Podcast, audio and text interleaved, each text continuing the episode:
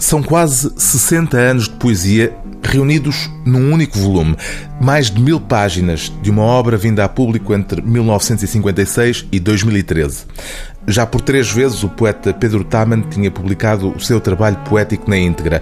A primeira vez que aconteceu foi em 1978, num volume que chamou apenas Poesia. Depois, em 1991, editou Tábua das Matérias.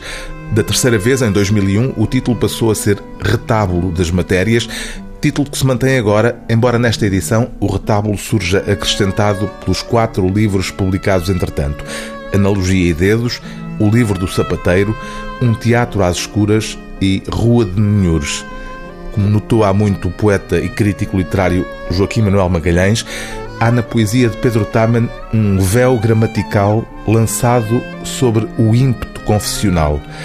É essa capacidade de reinventar a língua que torna esta poesia singular, por vezes difícil à primeira leitura e sempre a pedir para ser lida de novo. A minha morte não te dou. De resto, tiveste tudo: a flor, a cesta, o lusco-fusco, a inquietação do dia 8, as órbitas das mães, das mãos, das curiosas palavras de não dizer nadinha tudo tiveste. Estás contente? Feliz assim por teres tudo o que sou? Feliz por perderes tudo o que sei? Só não te dou o que não serei. Não, a minha morte não te dou.